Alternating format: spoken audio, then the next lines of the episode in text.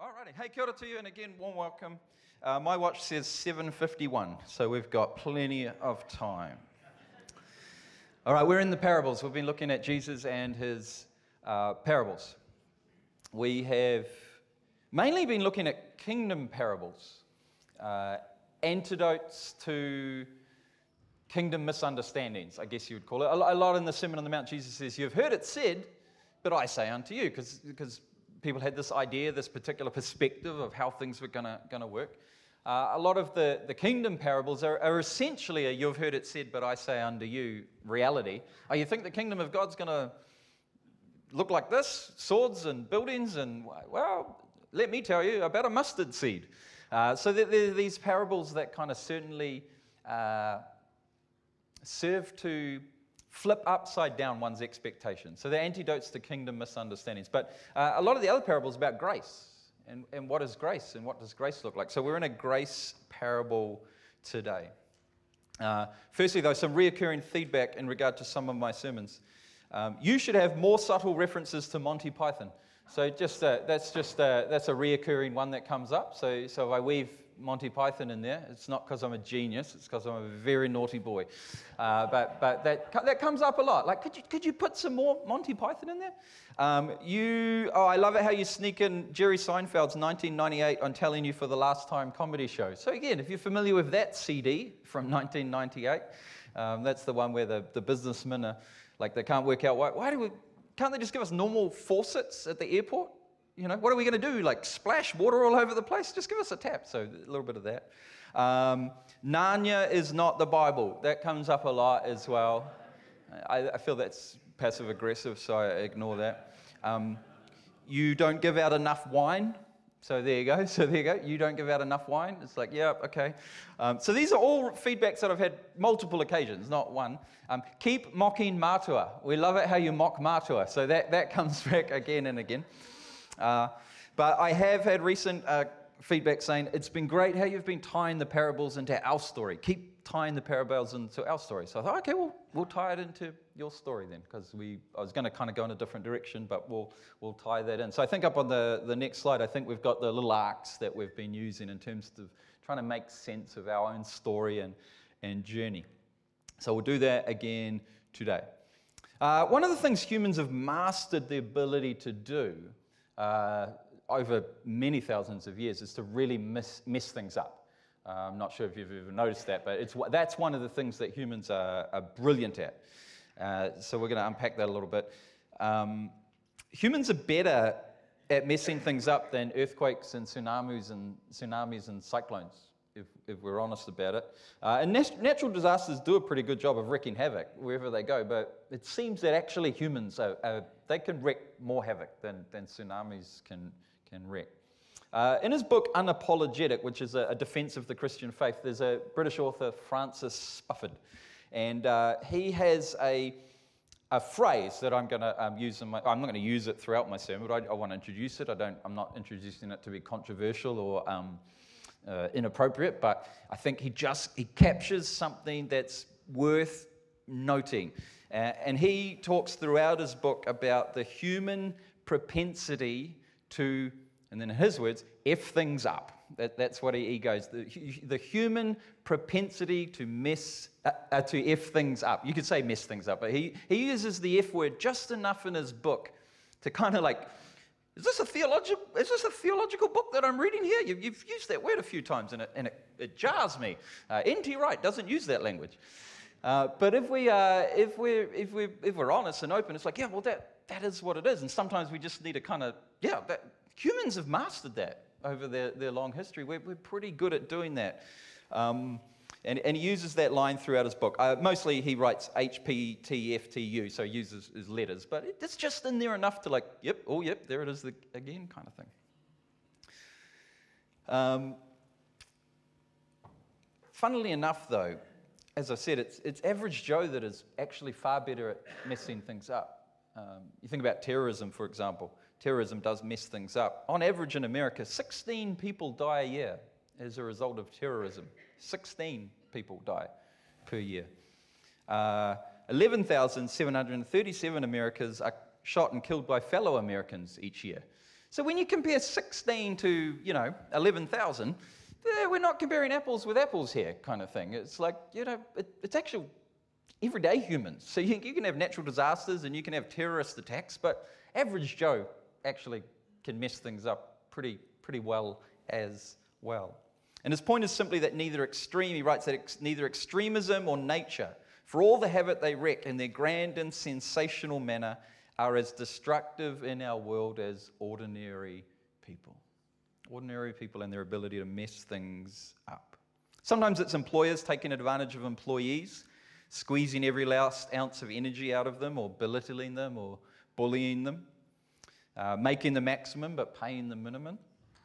Sometimes it's employ, uh, sorry, employers. Sometimes it's employees sticking it to the man, finding ways to cut corners, to take it easy, to knock off early, to skim off the top to steal money or steal time or steal trust. Sometimes it's husbands having affairs or falling out of love or ceasing to make an effort or giving up altogether and walking away. Sometimes it's wives that can do all of those same things.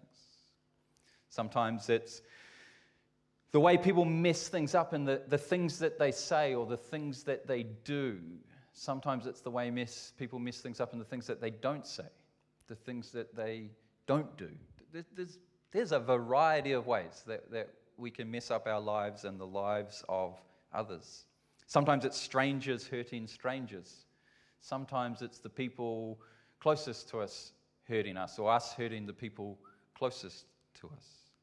Sometimes it's difficult to untangle the situation and really figure out what went wrong in the first place and where it all started, simply to say it's all a mess now, and I can't really put my finger on what it was, but we find ourselves with the the arc of the story having dipped down. Uh, any and all of the above create unbearable feelings sense of grief or despair or anger or frustration or pain. By very definition, those kinds of things feel too much to bear. Too much to bear. Uh, Czechoslovakian priest Thomas Halik, he writes in his book Night of the Confessor, that with our hurts and crises, those things that are too much to bear, there is an invitation to bring our crises into the light in order to pass through them and be remolded into a state of greater maturity and wisdom in Christ. There's an invitation to bring the heartache, the pain, the distress, the disease, the disorientation, to bring that into the light and to pass through that in Christ to be molded and shaped to become a more holy, whole, wholesome human being. Of course, though, we're not so quick to bring it into the light. Bring your unbearable feelings into the light. It's like, that's unbearable. I want to not have anything to do with my unbearable feelings. Bringing it into the light makes it all the more acute, all the more obvious, all the more painful. So we walk a different path. We throw ourselves into things that distract Netflix or novels or sports or sex or something that's going to distract us from the unbearable uh, we throw ourselves into things that numb. It can be alcohol, can be drugs, other crises, can be other crises that this is so painful. It's too much to bear. If I stuff this up, then I don't have to think about that thing. It's like, now you've got to think about that thing. And, and crises can, can lead to crises. We throw ourselves into the pursuit of accomplishment. I'm just going to forget all of this garbage and I'm going to achieve this academically or achieve this in my business or make this amount of money or climb this mountain or, or win this medal or whatever it might be. And that'll just distract me from actually having to navigate these other things. We throw ourselves at times into various noble endeavors rather than dealing with the, the mess. It's, oh, I'm going to become a protester. That, that, that'll, I'm going to throw myself into that noble endeavor because it's, it's easier to protest than what it is to deal with mess. Or charity, I'm going to I'm going to throw myself into charity. I'm going to help as many people as I can rather than kind of work on what I need to work on. Or religion or rescuing. We throw ourselves into anything, and it can be conscious or it can be subconscious. We don't even realize that we're doing it.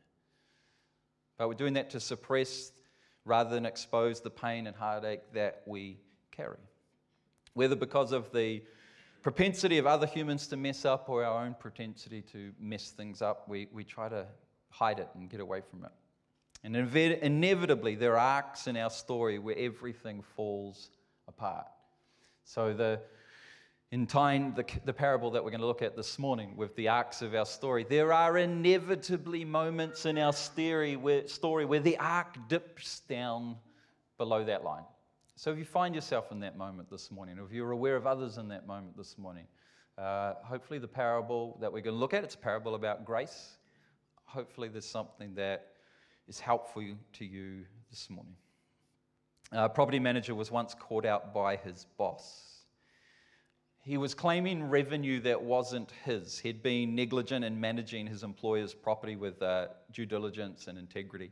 He'd stolen a little bit here and there over time. Not a lot in one hit, but it all added up. He had a good thing going until suddenly he didn't have a good thing going anymore. And the boss found out about that. Jesus talks about this in Luke 16, verse 1 to 9. Jesus said to the disciples, There was a rich man who had a manager and charges were brought to him that this man was squandering his property. So he summoned him and said to him, What is this that I hear about you? Give me an accounting of your management because you cannot be my manager any longer. So, a manager or a, or a steward, some translations talk about. Uh, the rich man's a property owner. The manager or the steward is the go between between the tenants and the landowner. Uh, his, his job is to uh, negotiate contracts with the tenants on behalf of the landowner, to um, organize, he's paid a salary to do this, but he's going to he's gonna organize the, the, the lease of the land, the use of the land. Okay, it's, a, it's an olive vineyard. Uh, well, you can have the olive vineyard for the next five years, uh, but each year you you need to pay us 100 barrels of oil, of olive oil. That'll be, that'll be what we're charging you. So you pay us 100 barrels of olive oil, and anything else you make off the land is yours to do, whatever. Or uh, it's uh, fields of wheat or bushels of wheat. I didn't look up bushels. I don't know a bushel could be big or little. I don't know all my ancient Near Eastern measurements off by heart. I have to be honest about that. So you, you, you lease the field, but you owe us 100 bushels of wheat. And you, ancient Near Eastern uh, measurement experts, you're like, well, that's only that much. He's really got that wrong. That's not a lot of wheat for a year. But anyway, 100 bushels of wheat for the year. And, and, so they carry on. And so the steward, the manager, it's his job to negotiate that, to sort out deals on behalf of the, the landowner, and he, he's paid a salary to do that. Uh, it seems, though, that the steward was skimming off the top, maybe saying, You it's 110 barrels of oil and the contract's written up as 100 barrels of oil. Somehow he gets 10 barrels, which he can sell on the side and make himself a little, a little extra on top of his salary. The landowner finds out, though. When stories have been told like this in an ancient Near Eastern context, everybody kind of knows how the story is going to go, how the story is going to unfold. Uh, you know, with kids, how um, you go, you want to read them a new story because you've read them the other story like 20 times? Like, please, can we not do that story? Can we do a different story? No, I want that story. It's like, how can you possibly want that story? Like, it's, but they like, they like the rhythms of the stories that we know. And we're actually all the same. We, we all like, you know, stories, the same kinds of stories, just told with different characters. And if you, if you think about it, like, I don't know, I didn't think about this beforehand, but most of your action movies are all exactly the same story, just with different characters and different settings. And that one was in space, and this one is in a forest, and that one was in an urban context. But they're exactly the same, and they're all looking down and out. But then the hero steps up and they move forward, like, yeah.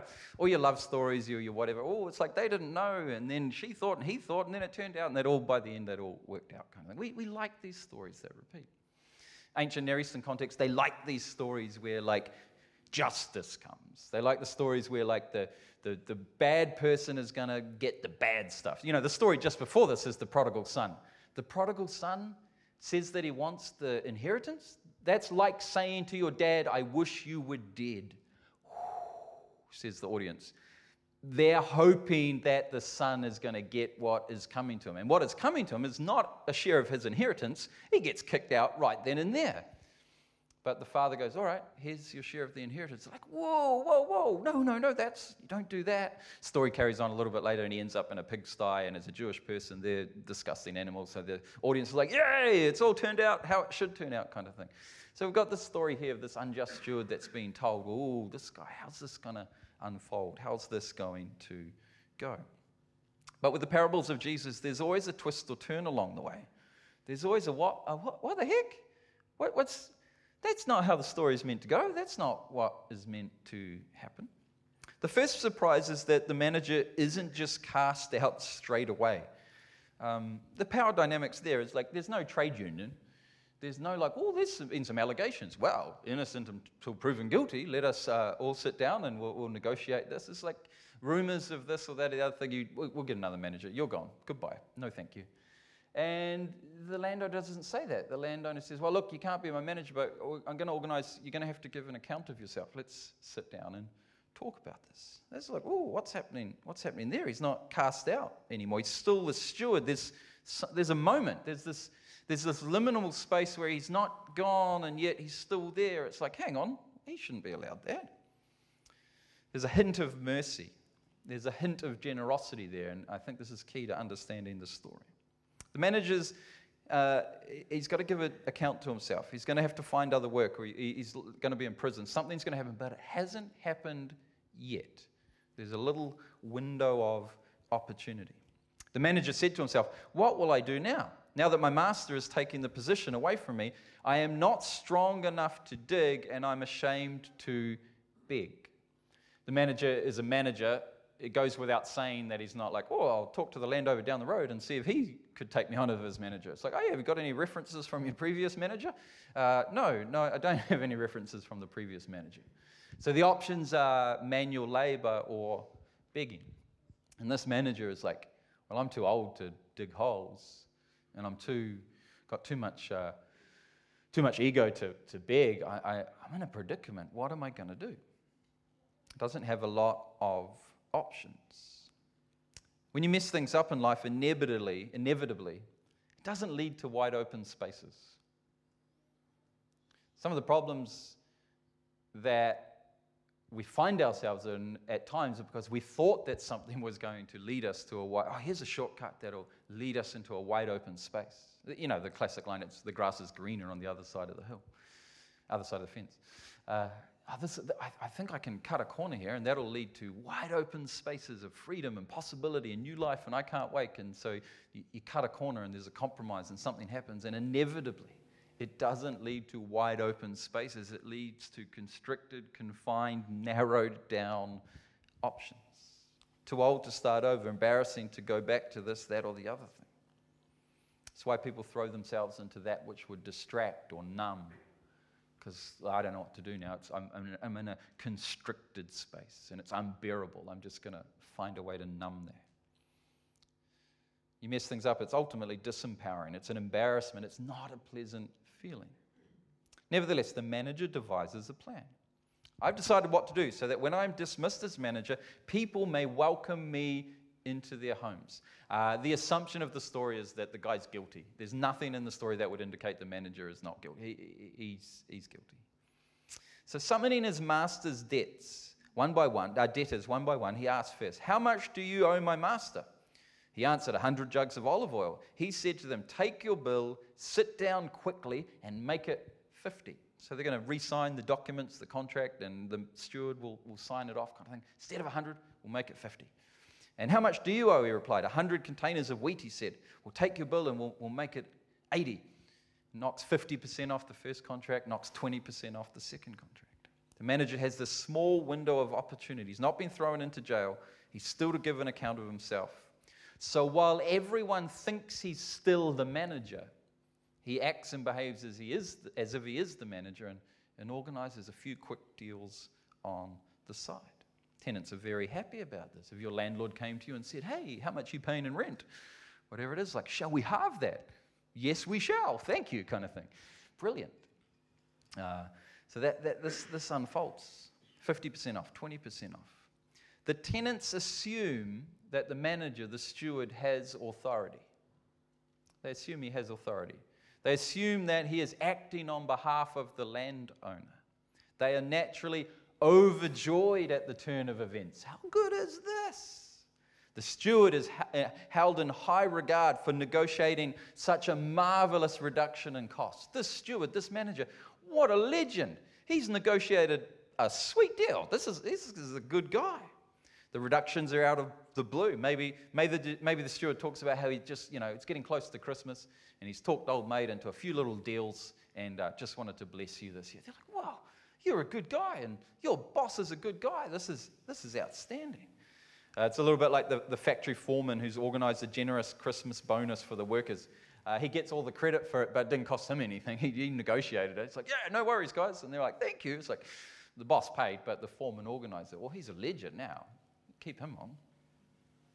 Even if he gets fired, he'll be well regarded in the village for having organized some sweet deals. That said, though, the landowner is held in high regard for being such a generous man, such a fine gentleman to, to offer such discounts. What a, what, a, what a legend. The steward then gathers up these freshly amended counts, accounts and takes them to the master. The master is reviewing these altered accounts.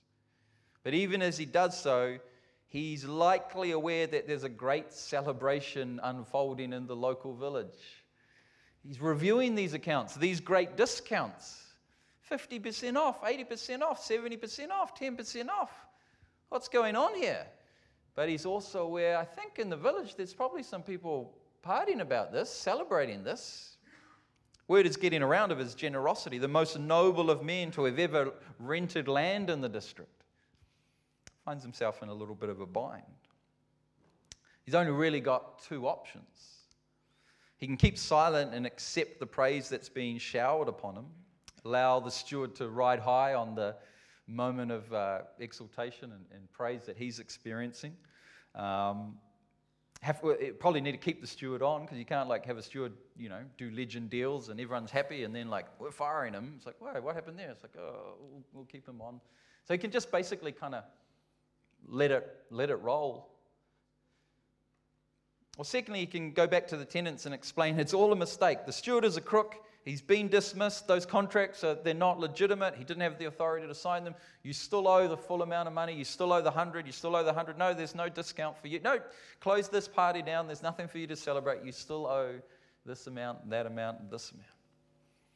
The problem is if he does this, if he gate crashes the party, suddenly he's looked upon as being stingy and mean and tight. He's, in a, he's in a dilemma. In the ancient Near East, to, to be generous is an important quality of a nobleman, of a rich man, of somebody high in standing in society. To be generous is, is, to, be, is to be looked upon as admirable. To be stingy is to be held in disdain. And suddenly he's the most generous man in the village. Is he going to roll with that, or is he going to put things right and actually I'm a little stingier than you imagined. He's in a bind. Generous is an important quality, but so too is sound judgment and right accounting and wise decision making and the punishment of the wicked. These are all important values too, but he finds himself having to weigh up the values and the situation and the ethical dilemma of what do you put first. He reflects for a moment and he turns to his steward and commends him this is a major what the heck moment in the story. He turns to the steward and he's like, Yeah, well done, mate. Well played. Good, good stuff. Well played.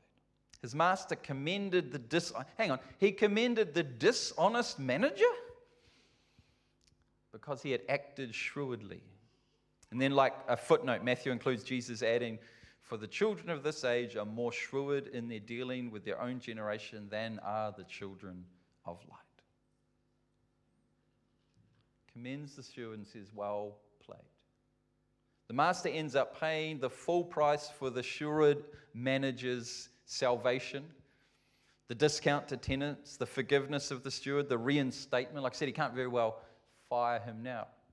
All of the mess that the steward has created, the master ends up paying for the whole lot, sorting it out, fixing it up. Will carry, he, he, he takes the takes the, the bill essentially and sorts it out himself. In a backhanded way, the, the actions of the steward are, are kind of a compliment to the master. The steward, steward's course of action was to cast everything upon the reputation of the master as being generous and gracious. You know what I'm going to do? I'm going to play a play, a, play, a, play my cards in a way that relies on this master being generous, generous and gracious. If he's not, it's not going to work out for me. Pretty sure I can, I can count on his generosity and graciousness. So I'm going, to, I'm going to play my cards in such a way as to rely entirely on that. He risked everything on his presumption, his belief that the master deemed generosity to be of greater value than economics. That the master would put greater value on generosity than justice. That the master would put a greater value on generosity than punishment. Played his cards that, well, the master's going to have to weigh up some values here, and I'm pretty sure grace and generosity are going to trump judgment and punishment and tallying the accounts correctly. What's the kingdom of God like? What's grace like? What's grace like? Grace is like being in a world where generosity overflows, even where generosity is not deserved. What's grace like? Grace is like generosity.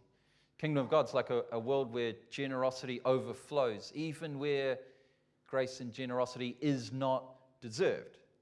It's kind of what makes grace grace. We hope we all know that. It's kind of what makes grace grace, is that it's not deserved and yet it comes. Generosity that's not deserved. It's my brother's 40th. We brought him a lovely gift. I mean, you might not have liked it. He liked it. It was an SM9 Titleist Vokey wedge. It's the wedge that the pros use on the tour. He really appreciated that. It was easy to be generous in that moment. Generous in that moment. It's my brother's 40th kind of thing. It's easy to be generous to. It's, his, it's my brother. He's a legend. It's his 40th birthday. We'll buy him an incredibly flash gift. I don't wander up to strangers and buy them flash golf clubs. Where it's deserved, we're quick to go. The kingdom of God is this place where generosity and grace overflow, even when it's not deserved where the crooked are invited to entrust their lives to the generosity of the king. What's the kingdom of God like? Ah, oh, it's this place where even the crooked, the dishonest, are invited to entrust their lives to the generosity of the king. Well, if we're honest, that's very troubling. We like it in regards to ourselves. We want to live in that and know that, but we don't really want the dishonest and the crooked to know generosity and grace. We want them to know justice and accountability and, and right judgment, and we want to balance the books. It's troubling, if we're, if we're honest. It, it goes against most of our sensibilities, at least for what we want to give to those people. For what we want for ourselves, it very much is in line with that which we want to receive in life. But that which we want to spread around, it's, it's disorientated. Church has struggled with this for 2,000 years the generosity grace thing, that's hard. Goes against the grain in a world enamored by balancing the books. We live in a world enamored by balancing the books. Generosity and grace goes against that grain. Generosity and grace is not the balancing of the books, it's the letting off of the debtor It's disorientating, it's troubling. Yet, the invitation of the parable, when we find ourselves at the bottom of the bottom, our propensity to mess things up royally, having stuffed up our lives, having messed up the lives of others, having hurt people or been hurt, or any combination of all of the above. The parable is an invitation not to distraction. It's not an invitation into that which numbs. I know what, said the crooked steward. I'm going to go to the pub and eat five, uh, drink five bottles of wine. It's like, it's not, it's not in the parable. That's not what the invitation is. It's not an invitation to pursue accomplishment or the balancing of the books, but to throw ourselves upon grace, to throw ourselves upon generosity. The twist in the tale for the disciples is the way that the shrewd manager entrusts his life to grace and generosity. And then grace and generosity comes through. Point of the story is not the cleverness of the steward and his dishonesty. dishonesty. The point is the cleverness of the steward having hit rock bottom. He's not going to dig a hole, not going to hide, not going to numb, not going to escape, but is going to throw himself under the bus, so to speak, the bus of grace and generosity. Uh, Jesus is telling a parable using a rabbinic teaching method of from, from the light to the heavy. If this is true in the light thing, in the little thing, in the small thing, how much truer is this in the big thing, the weighty thing, the important thing? Um, if the dishonest steward solved his problem by relying on the mercy and the generosity of his master, the children of this age being shrewd, a light thing, a small thing, a story, a parable, how much more will the children of God find grace and mercy if they are to throw themselves to the grace and mercy and generosity of God, the heavy thing? The steward is aware of the generosity of his master. How much more should God's children be aware of the generosity of their master? So you mess things up. Your hope is not distraction or manual labor dig your way out of the hole, literally. Not begging or parking yourself in a corner and looking miserable and never moving forward in your life. What's your hope when you've messed things up royally? Just to cast yourself upon the grace and generosity of God.